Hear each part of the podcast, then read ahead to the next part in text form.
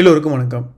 நமக்கு வாழ்க்கை வந்து ரொம்ப நார்மலாக அழகாக போயிட்டுருக்கும்போது வந்து சடனாக வந்து முன்னாடி நம்ம வந்து பரிச்சயம் இல்லாத ஒருத்தர் வந்து செய்கிற ஒரு சின்ன ஜெஸ்டர் வந்து என்ன அப்படின்னா நமக்கு அந்த நாளையே வந்து ரொம்ப ரொம்ப ரொம்ப அழகாக்கும், நம்மளை வந்து உத்வேகப்படுத்தும், இன்னும் நம்ம நல்லா பண்ணணும் அப்படின்னு சொல்லி பண்ணுவோம் இல்லையா. அந்த மாதிரி வந்து ரீசெண்டாக வந்து பவதாரணி அப்படிங்கிறவங்க வந்து இன்ஸ்டாகிராமில் வந்து எனக்கு வந்து பிங்க் பண்ணாங்க. கதை சொல்கிற அந்த விதத்தை வந்து அப்ரிஷியேட் பண்ணுறது மட்டும் இல்லாமல் இன்னும் நிறைய கதைகள் போடுங்க அப்படின்னு சொல்லியும் வந்து ரெக்வஸ்ட் பண்ணியிருந்தாங்க.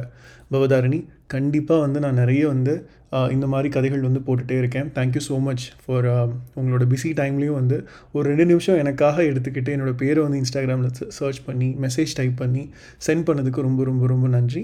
இந்த என்டையர் எபிசோடு வந்து உங்களுக்காக டெடிகேட் பண்ணுறேன். கதை வந்து பாசிட்டிவாக நெகட்டிவானு எனக்கு தெரியல, பட் இந்த ஒரு எஃபர்ட் நான் வந்து போட்டு இந்த ரெக்கார்ட் பண்ணுறேன் இல்லையா, இது முழுக்க முழுக்க வந்து உங்களுக்காக வந்து நான் டெடிகேட் பண்ணுறேன். Hope you have a very wonderful day ahead.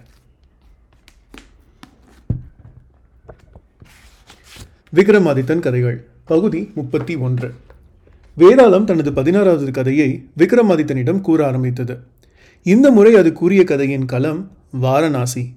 Varanasi என்றால் அந்நியமாக தெரியும், காசி என்றால் சட்டென்று எல்லோருக்கும் தெரிந்துவிடும். கங்கை நதி பாய்ந்து செல்லும் புண்ணிய பூமி. கங்கை நதிக்கரையில் கோயில் கொண்டிருக்கும் விஸ்வநாதரும் மிக விசேஷமானவர். இந்த மண்ணில் பிறந்திருக்கும் ஒவ்வொரு உயிருக்கும் ஒரு ஆன்மீக கடமை இருக்கிறது. அதில் முதலானது கங்கையில் நீராடுவது, அடுத்தது காசி விஸ்வநாதருக்கு அவரவர் கையாலேயே அபிஷேகம் செய்வது. இந்த இரண்டையும் ஒருவர் செய்துவிட்டால் அவரது உயிரின் யாத்திரை ஒரு முடிவுக்கு வந்து அடுத்து அவர்களுக்கு கிட்டுவது முக்திதான். ஆனால் இந்த பாக்கியம் எல்லோருக்கும் கிடைத்து விடுவதில்லை. தங்கள் கர்ம செயல்களால் பாவத்தை குறைத்து அறவே அது தீர்ந்து போகும் அளவு நற்செயல்கள் செய்தவர்களுக்கு தான் காசி மண்ணை மிதிக்கும் பாக்கியம் கிட்டும். காசி மண்ணை மிதிப்பதும் கங்கையில் நீராடுவதும் எவ்வளவு பெரியதோ அவ்வளவு பெரிது அவர்கள் காசி யாத்திரை முடிந்த பிறகு ஒழுக்கமுள்ள வாழ்க்கை வாழ்வது என்பது.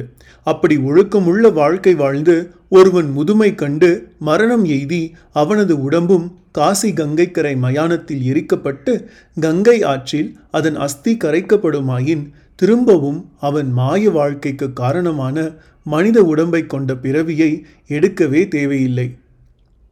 காசிக்கும் கங்கைக்கும் இப்படி ஒரு சக்தியா என்றால் ஆம் என்பதுதான் பதில். அதற்கு காரணங்களும் உள்ளது. கங்கை நீர் ஒன்றுதான் வானில் இருந்து விழுந்த நிலையில் மண்ணில் படாமல் பனிமலை மேல் விழுந்து அப்படியே பனியாக இருந்து பின் சூரிய வெப்பத்தால் கரைந்து அதன் உஷ்ணத்தோடு ஓடிவரும் நீராகும். மற்ற ஆற்று நீர்நிலைகளில் விழுந்து அந்த மண்ணின் அம்சங்களை தங்களுக்குள் கொண்டு ஓடி வருபவை. அவர்களுக்கும் சூரிய கதிர்களின் செயலாற்றல் குறைவு. கங்கை நீர் ஒரு வகையில் நெருப்பின் தன்மையை உடையது. இதனால்தான் இதனுள் நாம் மூழ்கும்போது நமது பாவங்கள் உடம்பின் கதிர்வீச்சால் வெளிப்பட்டு இதனால் சுத்திகரிக்கப்பட்டு அடித்து செல்லப்படுகின்றன. அடுத்து இறைவனை தீண்டி அபிஷேகிக்கும் வாய்ப்பு இங்குள்ள விஸ்வநாதர் ஆலயத்தில் அமைந்திருப்பது மிக விசேஷமான ஒன்றாகும். தீண்டுவது என்றால் தொடுவது என்று பொருள். தொடுவது என்பதில்தான் தொற்று ஏற்படுகிறது. உலகில் செடி கொடிகளும் சரி, மனித உடம்பும் சரி, கதிர்வீச்சை வெளிப்படுத்தி கொண்டே இருப்பவை. ஒருவரை நாம் தீண்டும் போது அவரது உடம்பின் கதிர்வீச்சு நமது உடம்பின் கதிர்வீச்சோடு கலந்து அதனால் நமது உடல் மனம் இரண்டிலும் மெல்லிய நம்மால் உணர முடியாத அளவுக்கு மாற்றங்கள் ஏற்படுகின்றன. நல்ல எண்ணமும் செயலும் உடைய ஒருவரை நாம் தீண்டும் போது நமது உடலிலும் அவரது எண்ணக்கதிர்களின் நல்விளைவுகள் பாயும். இது இப்படியே போட்டி பொறாமை உடையவர்களுக்கும் பொருந்தும். இதனால்தான் மனிதனுக்கு மனிதன் தீண்டுவதில் உள்ள இந்த விளைவுகளை உத்தேசித்து முனிவர்கள் யாரையும் தீண்டாமல் இடைவெளி காத்தார்கள். தவறான தீண்டுதல்களில்தான் தீட்டு ஒளிந்துள்ளது. தீட்டு என்பது தினம் தினம் பலரை நாம் தீண்டி பழகுவதால் தொற்றிக்கொள்கிறது. எனவேதான் தினமும் 3 முறை குளிக்க வேண்டும் என்பது வரையறுக்கப்பட்டது. அதிலும் காசியில் வசிக்கும் கங்கைக்கரை வாசிகள் ஒரு நாளைக்கு 5 வேளை குளித்தார்கள். குளித்துவிட்டு அந்த காசி விஸ்வநாதனை தீண்டி அபிஷேகித்து இறைவனையே தீண்டி அவனது அருட்கதிர்கள் ஸ்வீகரித்தவர்களாய் ஆனார்கள். இதனால் வாரணாசியாகிய காசியில் எங்கும் அருள் நிரம்பியிருந்தது. அப்படி அருள் நிரம்ப பெற்றவர்களில் ஒருவன் கோஸ்வாமி. இவனுக்கு ஒரு புத்திரன் இருந்தான். அவன் பெயர் ஹரிசுவாமி. ஒரு நாள் கோஸ்வாமி பூஜை செய்து கொண்டிருந்த போது அவன் வீட்டு வாசலில் பிச்சைக்காரன் ஒருவன் வந்து நின்று யாசகம் கேட்க தொடங்கினான். கோஸ்வாமியோ உள்ளே பூஜையில் இருந்தான். அந்த பிச்சைக்காரனுக்கோ நாக்கு வறண்டு விட்டது. ஐயா தர்மதுரை, அன்னம் இல்லாவிட்டாலும் பரவாயில்லை, குடிக்க தண்ணீராவது கொடுங்கள் என்று கேட்டும் பார்த்தான். கோஸ்வாமிக்கு அவனது குரல் பெரும் எரிச்சலை தந்தது. பாதி பூஜையில் எழுந்து வந்து, இப்பொழுது நீ போகப் போகிறாயா, இல்லை உன்னை கழுத்தை பிடித்து தள்ளவா என்று கேட்டான். பிச்சைக்காரன் முகம் வாடிவிட்டது. எதுவும் பேசாமல் தாகம் நாக்கை வற்ற அங்கிருந்து சென்றான். இந்த நிலையில் தர்மதேவதை கோஸ்வாமி எதிரில் தோன்றினாள். கோபத்துடன் கோஸ்வாமியை பார்த்தாள். தாயே, நீயா? நானேதான். உள்ளே எனக்கு பூஜை, ஆனால் வெளியே அதற்கு நேரெதிர் செயல்பாடு. கோஸ்வாமி, இவ்வளவுதானா உனது பரோபகாரம்? ஐயோ அம்மா, எனக்கு பூஜை தடைப்பட்ட கோபம். இதனால் நீ இவ்வளவு வருந்துவாய் என்று நான் எதிர்பார்க்கவில்லை. நீ உள்ளே மலர்களை கொண்டும் செய்யும் பூஜையை விட 1000 மடங்கு சிறந்தது ஒருவனுக்கு அன்னமும் தண்ணீரும் அளிப்பது. இந்த இரண்டையும் இந்த மண் தான் உனக்கு தருகிறது. ஆனால் இதை நீ பிறருக்கு அளிக்க தயங்குவது உனது சுயநலத்தையும் பேராசையையும் தான் காட்டுகிறது. தர்மதேவதை அவன் முன் காட்டமாக கோபித்தவள், மாதா பிதா பாவம் மக்களையே சேரும். உன் தாய் தந்தையரின் நல்வினை தீவினை தான் இன்று நீ இப்படி இருக்க காரணம். உனது பாவ புண்ணியங்கள் உனது மகன் கணக்கில் தான் வரவு வைக்கப்படும். பாவம் உன் மகன் என்று கூறியபடி மறைந்து விட்டாள் தர்மதேவதை.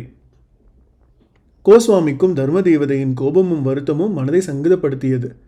இந்த நிலையில் சிறிது காலம் வரை அந்த நினைப்பாக இருந்தவன் பின் ஒருவாறு அதை மறந்து அவனது மகன் ஹரிசுவாமிக்கு திருமணம் செய்து வைத்தான். நல்ல குணவதியாக பார்த்துதான் மனம் செய்து தந்தான். வந்தவளும் பேரழகி. அவள் ஜாதகத்தில் சுக்கிரன் உச்சம். போதாதற்கு குரு பார்வை வேறு. எனவே அவள் பேரழகியாக திகழ்ந்ததில் ஆச்சரியமில்லை. அவளது நட்சத்திரமும் கேட்டை, ராசியோ விருச்சகமாகிய தேல். பெண்களில் தேல் ராசியை உடையவர்கள் ஆண்களை சுலபமாக அடக்கி வசீகரித்து விடுவார்கள். பெயர் கூட பொருத்தமாகத்தான் விருச்சிகா என்று இருந்தது. விருச்சிகா ஹரிசுவாமியை பெரிதும் மயக்கிவிட்டாள். காசியில் இருந்து கொண்டு தினமும் கங்கை குளியல் பின் விஸ்வநாத தரிசனம் என்று கடமை தவறாமல் திகழ்ந்தவன் விருச்சிகா வரவும் அப்படியே மாறிப்போனான். கங்கையை மறந்தான், விஸ்வநாதரை மறந்தான், பெரும் ஓகியாகிவிட்டான். தர்மதேவதையின் சாபம் வேலை செய்ய ஆரம்பித்து விட்டது. எப்பொழுதும் தீய சக்திகள் முதலில் நல்வினைகளை செய்ய விடாமல் செய்து முதலில் பலவீனப்படுத்தும், பிறகுதான் தங்கள் வேலையையும் காட்டும். ஹரிசுவாமி விஷயத்திலும் அதுதான் நடந்தது. ஹரிசுவாமியின் பூஜை பலனும் கர்ம பலனும் சுத்தமாக தீர்ந்து போனது. அதனால் விருச்சிகாவுக்கும் அவனுக்குமான உறவிலும் கூட விரிசல் ஏற்பட தொடங்கியது. ஒரு நாள் வானவீதியில் கந்தர்வன் ஒருவன் உலா போய்க் கொண்டிருந்தான். அவன் பார்வையில் விருச்சிகா பட்டாள். அவ்வளவுதான். அவளது அழகில் மயங்கியவன் அவளை அப்படியே மயக்கி தூக்கிச் சென்று விட்டான். அதன் பின் ஹரிசுவாமி இந்த பூமியில் எங்கு தேடியும் அவனுக்கு விருச்சிகா கிடைக்கவில்லை. அவளை பிரிந்து வாழவும் பிடிக்கவில்லை. ஆனால் அவன் உற்றார் உறவினர்களோ அவனுக்கு நம்பிக்கை தந்தனர். ஹரி, விருச்சிகா காணாமல் போக உனது பாவ வினைதான் காரணம். நீ தான தர்மங்கள் செய்தால் அவள் கிடைத்துவிடக்கூடும் என்றனர். ஜாதகம் தவறானது, அதுதான் இப்படி ஆகிவிட்டது என்றார் ஜோதிடர் ஒருவர். ஹரிசுவாமியோ தனக்கு விருச்சிகா கிடைத்தே தீர வேண்டும் என்பதில் குறியாக இருந்தான். எனவே தன் சொத்து முழுவதையும் தானம் செய்ய தொடங்கினான். ஒரு கட்டத்தில் அவனது உடல் மட்டுமே அவனுக்கு சொந்தம் என்கிற அளவுக்கு வந்துவிட்டான். மகன் இப்படி செயல்படுவது பார்த்து கோஸ்வாமி உயிரை விட்டுவிட, ஹரிசுவாமியின் தாயும் உயிரை விட்டுவிட ஹரிசுவாமி யாரும் இல்லாத அனாதையானான். கிட்டத்தட்ட எந்த பிச்சைக்காரனை கோஸ்வாமி தண்ணீர் கூட தராமல் துரத்தினானோ அதே பிச்சைக்காரன் போலாகிவிட்டான் ஹரிசுவாமி. வினைகள் விடுவதில்லை என்பது இதுதானோ? ஒரு கட்டத்தில் சொந்த ஊரில் இருக்க பிடிக்காமல் அப்படியே தேசாடனமும் கிளம்பிவிட்டான். அவனது நடைபயணத்தில் அவன் அடுத்து சென்ற ஊரின் பெயர் சிவபுரி. தான தர்மத்துக்கு பெயர் போன ஊர் அது. ஹரிசுவாமி நீண்ட நடை நடந்து வந்ததால் மிகவும் பசியும் களைப்புமாக இருந்தான். அதை கவனித்த ஒரு அந்தணன் மனைவி அவனுக்காக பால், பழம் இவற்றுடன் தேன், தினைமாவு இவற்றையும் சேர்த்து எடுத்து வந்து அவனிடம் தந்து உண்ணுமாறு வேண்டிக் கொண்டாள். ஹரிசுவாமியும் நன்றி கூறிவிட்டு உண்ண போன போது அந்தனர் பார்த்துவிட்டு அவன் அருகே வந்தார். நீங்கள் யார்? பார்த்தால் பிராமணர் போல தெரிகிறதே, நீராடாமல் உணவு உண்ணலாமா என்று கேட்டார். அப்பொழுதுதான் ஹரிசுவாமிக்கு வாரணாசியில் தான் பவித்திரமாக வாழ்ந்ததும் தினமும் கங்கையில் நீராடியதும் நினைவில் வந்தது. உடனேயே அந்த பால், பழம், தேன், தினை மாவை எடுத்துக்கொண்டவன் அந்த ஊரில் ஓடிக்கொண்டிருந்த ஆறு ஒன்றின் கரைக்கு தான் சென்றான். கரையோரமாக பெரிய ஆலமரம். அந்த மரத்தின் அடியில் தான் தானம் பெற்ற பால் கிண்ணத்தையும் பழத்தையும் தேன், தினை மாவையும் வைத்த பின் ஆற்றில் இறங்கி குளிக்கச் சென்றான். இப்பொழுது விபரீதமாக ஒரு செயல் நடக்க ஆரம்பித்தது. இறை தேடி சென்றிருந்த கருணாகம் ஒன்றை கருடன் ஒன்று பார்த்துவிட்டு அப்படியே தன் கால்களால் அதை கவ்வியபடி பறந்து வந்து ஆற்றோரத்து ஆலமரக்கிளை மேல் அமர்ந்தது. அப்படியே அந்த கருணாகத்தை கொத்தி விழுங்க பார்த்தது. கருணாகமோ அதன் பிடியில் சித்திரவதைப்பட்ட நிலையில் தனது வாயிலிருந்த விஷத்தை பீரிட்டு கருடன் மேல் தெளிக்க பார்த்தது. கருடனோ விலகி தப்பிக்க விஷமோ கீழே ஹரிசுவாமி வைத்திருந்த பால் கிண்ணத்தில் விழுந்தது. பின் கருடன் பிடியில் இருந்து வேகமாக நழுவி அந்த மரத்தின் பொந்து ஒன்றில் புகுந்து தப்பித்து கொள்ளவும் செய்தது. ஹரிசுவாமியும் குளித்துவிட்டு வந்தான். பசியோடு பாலை குடித்துவிட்டு பழத்தையும் உண்டான். தேனையும் தினைமாவையும் உண்ணும் முன் விஷம் உடம்பில் வேகமாக பரவியதில் அப்படியே பிரக்ஞை இழக்கத் தொடங்கினான். அப்படியே மெல்ல உயிரும் பிரிந்தது. அந்த வேலை பார்த்து ஆற்றில் குளிக்க அந்தனரும் அவன் மனைவியும் வந்தனர். ஹரிசுவாமி நிலையை பார்த்து பதறிப்போயினர். ஒரு பிராமண இளைஞனுக்கு தானம் செய்ய போய் அவனை கொன்றுவிட்டோமே என்று பெரிதும் வருந்தினாள் அந்தணன் மனைவி. அந்தனரோ, இவன் இறப்புக்கு நாம் காரணமல்ல, உணவில் இருந்த விஷமும் விஷத்துக்கு காரணமான சர்ப்பமும் தான் என்றார். உண்மையில் ஹரிசுவாமியின் மரணத்திற்கு யார் காரணம்? வேதாளம் தான் கேட்க வேண்டிய கேள்வியை கேட்டு முடித்துவிட்டு விக்ரமாதித்தனை பார்த்தது. விக்ரமாதித்தன் பதிலுக்கு சிரித்தான். பின் தனக்கே உரிய புத்தி கூர்மையுடன் பேச ஆரம்பித்தான். வேதாளமே, இந்த கதையை பொறுத்த மட்டில் யாருமே குற்றவாளி இல்லை என்று ஒரு ஆச்சரியமான பதிலை தந்தான். என்ன ஆச்சரியமான பதில்? ஆச்சரியமான பதில்தான்.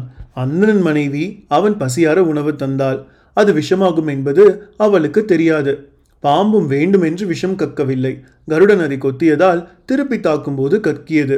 கருடனுக்கும் பாம்புதான் உணவு. எனவே அது பாம்பை உட்கொள்ள தன் இயல்பை காட்டியது. இப்படி இதில் ஒருவர் கூட பிழையை செய்திராத நிலையில் காலம்தான் இங்கே குற்றவாளி. இது புரியாமல் இவர்களில் யாராவது யார் மேலாவது பழி போட்டு நீதான் காரணம் என்றால் அந்த பாவம் பழி சுமத்தியவர்கள் மேல்தான் சேரும். எனவே காலம்தான் குற்றவாளி. ஆனால் அதுதான் இல்லாமல் ஓடிக்கொண்டே இருக்கிறதே என்று விக்ரமாதித்தனின் பதிலை கேட்டு வேதாளம் எடுத்தது ஓட்டம். ஆனாலும் விக்ரமாதித்தன் விடுவதாக இல்லை. அதை தன் விசேஷ வாளினால் வெட்டி சுமந்து வந்து மீண்டும் அது கூறிய கதைக்கு காது கொடுக்க ஆரம்பித்தான். எப்படிப்பட்ட கதையை கூறினாலும் உன் கூறிய மதிநுட்பத்தால் துல்லியமாக எடை போட்டு சரியான விடையை நீ கூறிவிடுகிறாய். உன்னை பதிலே கூற முடியாத ஒரு கதையில் கட்டி போடத்தான் போகிறேன் என்றது வேதாளம். நானும் அதை ஆவலுடன் எதிர்பார்த்து காத்து கொண்டிருக்கிறேன் என்றான் விக்ரமாதித்தனும். வேதாளமும் தனது 17வது கதையை கூறத் தொடங்கியது. அப்படியே இன்னும் 7 கதைகள் உள்ளன என்றும் கூறியது. விக்ரமாதித்தனுக்கும் கதைகள் குறைந்து அது ஒரு முடிவுக்கு வருவது மனதுக்கு தெம்பை தந்தது.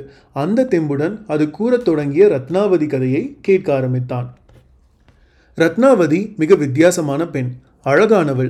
அதே சமயம் எப்பொழுதும் எப்படி சிந்திப்பாள் என்று கூற முடியாது. இது அவளது தந்தையான வணிகர் வர்த்தமானவருக்கும் பெரும் கவலையளித்தது. அவளுக்கு திருமணம் செய்து வைக்க வர்த்தமானவரும் எவ்வளவோ முயன்றார். ஆனால் ரத்னாவதியோ திருமணம் என்கிற வார்த்தையை பயன்படுத்தக்கூடாது, நான் அதை வெறுக்கிறேன் என்று கூறிவிட்டாள். ஆனால் ஒரு தந்தை அப்படி இருந்துவிட முடியுமா? பெண்கள் தனித்து வாழ முடியும் என்று கருதுவது ஒரு கொடியானது கொம்பில் பரவாமல் தரையில் பரவுவதை போன்றது. அதனால் அது பலரது காலடிப்பட்டு நசிந்து இறந்து விடும் வாய்ப்பு அதிகம். திருமணமாகாத பெண் வரையிலும் கூட அதுதான் நிலைப்பாடு. வயதாகிவிட்ட காலத்தில் அவளை யார் பார்த்து கொள்வது என்பதில் குழப்பங்கள் ஏற்படும். அந்திம காலமே இதனால் பெரிய நரகமாக ஆகிவிடும். இதையெல்லாம் உத்தேசித்து வர்த்தமானவரும் ரத்னாவதிக்கு எப்படியாவது திருமணம் செய்துவிட படாத பாடுபட்டார். இந்த நிலையில் அவர்கள் வசிக்கும் நாட்டில் எங்கு பார் ஒரே திருட்டு, கொலை, கொள்ளை என்று அக்கிரமங்கள் நடைபெற்று நாடே அமைதியிழந்து கொண்டிருந்தது. அதையெல்லாம் பார்த்த அரசனும் திருடனை பிடிக்க ஒரு திட்டம் தீட்டினான். உடனேயே மாறுவேடத்தில் வலம் வர ஆரம்பித்தான். வர்த்தமானவர் இல்லத்தின் வழியாக சென்றபோது அங்கே ஒரு கள்வன் ஒளிந்திருப்பதையும் பார்த்துவிட்டார். அப்போது ரத்னாவதி வீட்டினுள் அயர்ந்து தூங்கிக் கொண்டிருந்தாள். வர்த்தமானவரும் வியாபார விஷயமாக வெளியூர் சென்றிருந்தார். இந்த நிலையில் அந்த கள்வன் என்னதான் செய்கிறான் பார்ப்போமே என்கிற ஆர்வம் அரசருக்கு வந்துவிட்டது. கள்வனோ மெல்ல ரத்னாவதியின் வீட்டுக்குள் நுழைந்தான்.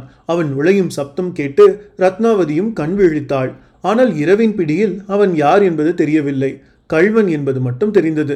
கத்தி கூப்பாடு போடலாமா என்று எண்ணியவள் அவன் ஓடிவிடக்கூடும் என்று கருதினாள். அப்படியே அயர்ந்து தூங்குவது போல பாவனை தான் செய்தாள். அவனும் அவள் பள்ளி கொண்டிருக்கும் இடம் அருகே சென்றான். அவன் கிட்டே நெருங்குவதை உணர்ந்த ரத்னாவதி தனக்கு அருகில் இருக்கும் பழத்தத்தில் இருந்து கத்தியை இரகசியமாக எடுத்துக்கொண்டாள். அவன் அவளை தீண்டினால் அப்பொழுது ஒரே குத்தாக குத்திவிட வேண்டும் என்பது அவள் எண்ணம். அந்த பதட்டத்தில் அவளது மேலாடை விலகி அவளது எழிலும் வெளியே தெரிந்தது. அரசனும் கவனித்து கொண்டே இருந்தான். அவனும் அந்த கள்வன் வரம்பு மீறும்போது கட்டாரியை பாய்ச்சி விடுவது என்கிற முடிவில் கட்டாரியும் கையுமாக நின்றான். இந்த நிலையில் யாரும் எதிர்பாராத ஒரு செயலை அந்த கள்வன் செய்தான். ரத்னாவதியின் விலகியிருந்த மேலாடையை இழுத்து சரி செய்தவன் அப்படியே அங்கிருந்து நகர்ந்து அங்குள்ள இரும்பு ஒண்டியல் ஒன்றை இழுக்க பார்த்து பின் வேண்டாம் என்கிற முடிவோடு அங்கிருந்து வந்த வழியே திரும்பி செல்ல தொடங்கினான். அவனது செயல் ரத்னாவதியை வியப்பில் ஆழ்த்தியது. அரசனுக்கும் அவன் செயல் ஆச்சரியமளித்தது. ஆனால் அவனோ அடுத்துள்ள ஒரு வட்டி வணிகனின் வீட்டில் நுழைந்து நகைகளையும் கொள்ளையடித்தவனாக வெளியேறும்போது அரசரின் கட்டாரி பாய்ந்து அவன் காலை தைத்து அவனை ஓடவிடாமல் செய்துவிட்டது. மறுநாள் அரச சபையில் அந்த கள்வன் நிறுத்தப்பட்டான். அவனிடம் இருந்த அவ்வளவு திருட்டு சொத்துக்களும் பறிமுதல் செய்யப்பட்டன. அவனும் தலை குனிந்தபடி நின்றிருந்தான். எந்த குற்றத்தையும் அவன் மறுக்கவில்லை. இறுதியாக அவனுக்கு சிரச்சேதம் என்பது தீர்ப்பாகியது. சிரச்சேதம் செய்யப்படுகின்றவர்களை ஒரு வண்டியில் கட்டி நிறுத்தி ஊரை சுற்றி வலம் வர செய்வது என்பது வழக்கம். அதன்படியே அந்த கள்வனையும் வண்டியில் கட்டி நிறுத்தி நகர்வலமாய் அழைத்து வர தொடங்கினர். ரத்னாவதியின் வீட்டுப்புறம் அந்த வண்டி வரவும் ரத்னாவதியும் அவனை கண்டாள். முதல் நாள் இரவில் தான் மாராப்பு விலகி கிடந்த போதும் தன்னை கண்டு மோகிக்காமல் மாராப்பை சரி செய்துவிட்டு சென்றவன் அல்லவா இவன். அந்த க்ஷணமே அவன் மேல் ரத்னாவதிக்கு காதல் பிறந்தது. அத்துடன் தன்னை தன் கணவன் மட்டுமே பார்க்கக்கூடிய கோலத்தில் பார்த்து விட்டவன். எனவே அவனை மானசீகமாய் தன் கணவனாகவும் கருத தொடங்கியவள் தந்தையான வர்த்தமானவரை நோக்கி ஓடினாள். தந்தையே, நான் திருமணம் செய்து கொள்கிறேன். என் மனதை கொள்ளையடித்த ஒருவனை பார்த்து விட்டேன். தாங்கள்தான் அவரோடு என்னை சேர்த்து வைக்க வேண்டும் என்றபடி காலில் விழுந்தாள். வர்த்தமானவருக்கும் மகளுக்கு எப்படியோ திருமணத்தின் மேல் பற்று வந்ததே என்று மகிழ்ச்சியாக இருந்தது. அந்த மணமகன் யாரம்மா என்று கேட்டார். ரத்னாவதியும் தயங்கி தயங்கி அந்த கள்வன்தான் நான் விரும்புகின்ற மாப்பிள்ளை என்றாள். வர்த்தமானவருக்கு தூக்கி வாரி போட்டது. ரத்னாவதி, உனக்கு என்ன பைத்தியமா என்று கேட்டு வானத்துங்கும் பூமிக்குமாக குதித்தார். ஆனால் ரத்னாவதி அதற்கெல்லாம் துளியும் அசைந்து கொடுக்கவில்லை. தான் பிடித்த பிடியிலேயே நின்றாள். நான் மணப்பதாக இருந்தால் அவரைத்தான் மணப்பேன். அவர் கள்வனாக இருக்கலாம், ஆனால் என்னை பார்க்கக்கூடாத விதத்தில் பார்த்து விட்டார். என்னாலும் அவரை தவிர வேறு ஒருவரை மணாளனாக எண்ணிக்கூட பார்க்க முடியாது. ரத்னாவதி கற்பில் நிற்கும் பெண்களைப் போல நின்று பேசினாள். வர்த்தமானவர்மர் அதன் பிறகு எவ்வளவோ சொல்லி பார்த்தார். ரத்னாவதி மாறவே இல்லை. அவனுக்கு சிரச்சேதம் செய்ய சொல்லி உத்தரவு. இந்த நொடி அவனை சிரச்சேதம் செய்யும் இடத்தில் நிறுத்தி சிரச்சேதத்துக்கு தயாராக இருப்பார்கள். நான் என்ன செய்வது என்று கேட்டார். மன்னரிடம் பேசி பாருங்கள். எனக்கு சீராக எதுவும் வேண்டாம். அவைகளை அவனது கள்ளத்தனத்துக்கான அபராத தொகையாக கொடுத்து விடுங்கள். வாருங்கள் அப்பா, அரசிடம் சென்று அவரது காலில் விழுவோம் என்று வர்த்தமானவரையும் அழைத்து கொண்டு கொலைகளத்திற்கு ஓடினாள். இந்த பெண்களே இப்படித்தான். அவர்கள் ஒரு விஷயத்தை கையில் எடுத்து விட்டால் அதில் மாறவே மாட்டார்கள். மாறவும் அவர்களால் முடியாது என்பதுதானே பெண்ணினம். கொலைக்களத்தை சுற்றி ஊரே கூடியிருந்தது. சிரச்சேதம் செய்யும் இடத்தில் ஒரு பலிபீடம் போல மேடை. அந்த மேடைக்கு பின்புறம் கள்வன் நிறுத்தப்பட்டிருந்தான். அவன் முகத்தை கருப்பு அங்கியால் மூடி கட்டியிருந்தார்கள். சிரச்சேதம் செய்யும் இடத்தின் அதிகாரியும் அவனது உதவியாளர்களும் சூழ்ந்திருக்கும் கூட்டத்தையும் தள்ளி நிற்க சொல்லி கொண்டிருந்தனர். நீதிபதி வந்து அரசரின் உத்தரவை படிக்க வேண்டியதுதான் பாக்கி. பல பலவென்று ஒரு வாள், அத்துடன் சிரத்தை துண்டிப்பவன் ஒரு மல்லன் போல நின்று கொண்டிருந்தான். அவனை பார்த்தாலே பயங்கரமாக இருந்தது. துளியும் அவனுக்கு இரக்கமில்லை என்பது முகத்தோற்றத்தில் துல்லியமாக தெரிந்தது. கொலைவாளை உயர்த்தி அவன் பிடித்து கொண்டிருந்தான். தலைக்கு மேலான வானத்தில் அன்று ஒரு பிணம் விழப்போவது தெரிந்தது போல சில கழுகுகள் வட்டமடித்து கொண்டிருந்தன. இந்த நிலையில்தான் முதலில் அரசரும் பின்னாலேயே ரத்னாவதியும் அவள் தந்தை வர்த்தமானவரும் வந்து சேர்ந்தனர். ரத்னாவதி அரசனின் காலில் விழுந்து கதறி அழுதாள். வர்த்தமானவருக்கும் தன் மகளுக்காக அந்த கள்வனை விட்டுவிட வேண்டுமாறு வேண்டி தன் சொத்துக்கள் அவ்வளவையும் அரசாங்கத்திடம் ஒப்படைத்து விடுவதாக கூறினார். ஆனால் அரசர் ஒரு தனி மனிதனுக்காக அவனது ஆசாபாசங்களுக்காக நியாயத்தையும் நீதியையும் வளைக்க முடியாது என்று கூறி சிரச்சேதத்தை உடனே செய்து முடிக்கும்படியும் கூற ரத்னாவதியும் ஒரு முடிவுக்கு வந்தாள். அதே சமயம் அந்த கள்வனின் கண்கட்டு அவிழ்க்கப்பட்டது. அவன் தனக்காகவும் வக்காலத்து வாங்கி தன் பொருட்டும் பேசிய வர்த்தமானவரையும் தன்னை மனம் செய்து கொள்ள விரும்பிய ரத்னாவதியையும் பார்த்தான். முதலில் அவனுக்கு அதுவரை வராத அழுகை வந்தது. பின் அந்த அழுகையே சிரிப்பாக மாறிப்போனது. அப்படியே சில வினாடிகளில் சிரித்த முகமாகவே அவன் சிரமும் வெட்டி எறியப்பட்டது. சிரம் ஒரு புறம், உடல் ஒரு புறம் துண்டாக விழுந்தது. கொடிய தண்டனைதான். ஆனால் பிறர் பொருள் மேல் ஆசைப்படுகின்றவர்களுக்கு இப்படியெல்லாம் தண்டனை தராவிட்டால் நாட்டில் யாருக்கும் பயம் இருக்காது. ஒரு தனி மனிதனை இன்னொரு மனிதன் மன்னித்து விடலாம். ஆனால் சமூக பார்வையில் ஒரு அரசன் அப்படி நடந்து கொள்ள முடியாது. அதுதான் அரச நீதி. அந்த கள்வனின் சிரம் துண்டாகி விழுந்ததை காணப்பொறாத ரத்னாவதியும் மயங்கி விழுந்தாள். அடுத்து அவள் செய்ததுதான் எல்லோரையுமே கண்ணீர் விட வைத்தது. மயக்கம் தெளிந்து எழுந்தவன் கல்வனின் சடலத்தை அரசனிடம் கேட்டு பெற்றாள். அரசனும் அவளது அந்த கோரிக்கையை நிறைவேற்றினான். கல்வனின் பிரேத உடலுடன் மயானத்திற்கு சென்றவள் அவனது உடலை தீயிலிடும்போது தானும் உடன்கட்டை ஏறப்போவதாக கூறிவிட்டாள். வர்த்தமானவர் துடித்து போனார். உடன்கட்டை ஏறுவது என்பது பத்தினியர்களின் செயல். கணவன் போன பின் ஒரு நாள் வாழ்வது கூட அர்த்தம் இல்லாதது என்பது பத்தினியர்கள் கருத்து. அடுத்து கைப்பிடித்த கணவனை மறுமையில் தவிக்க விடுவதும் பாவம் என்பது இன்னொரு கருத்து. இந்த பூமியில் வாழ்ந்தபோது கணவனிடம் காட்டிய அன்பையும் பக்தியையும் அவன் மேல் உலகம் செல்லும் போது அங்கும் தொடர்ந்து சென்று வெளிப்படுத்துவதுதான் பத்தினிய செயல். எனவேதான் உடன்கட்டை ஏறுவது என்பது உருவானது.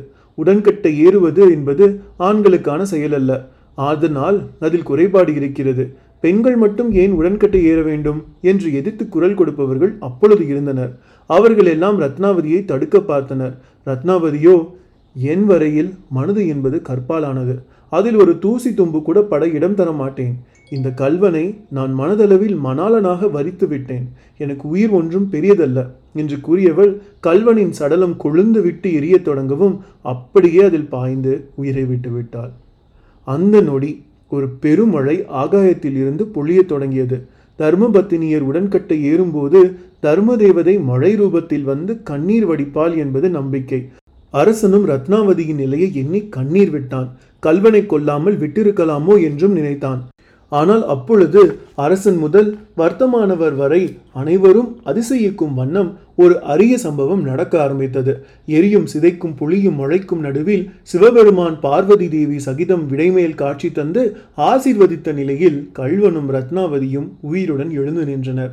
சிவபெருமானும் உயிரை விட கற்பு பெரியது என்று எண்ணிய ரத்னாவதிக்காகவும், தனி மனித நலனை விட சமூக நலன் பெரிது என்று எண்ணிய அரசனுக்காகவும், கல்வனாக இருந்தாலும் காமம் இல்லாதவனாக இருந்ததற்காக கல்வனுக்காகவும் அவர்களின் உச்சபட்ச செயலை மெச்சி மீண்டும் ஒரு பிறவியை தந்து வாழ்த்தியருள வந்ததாக கூறி வானிடை மறைந்தார்.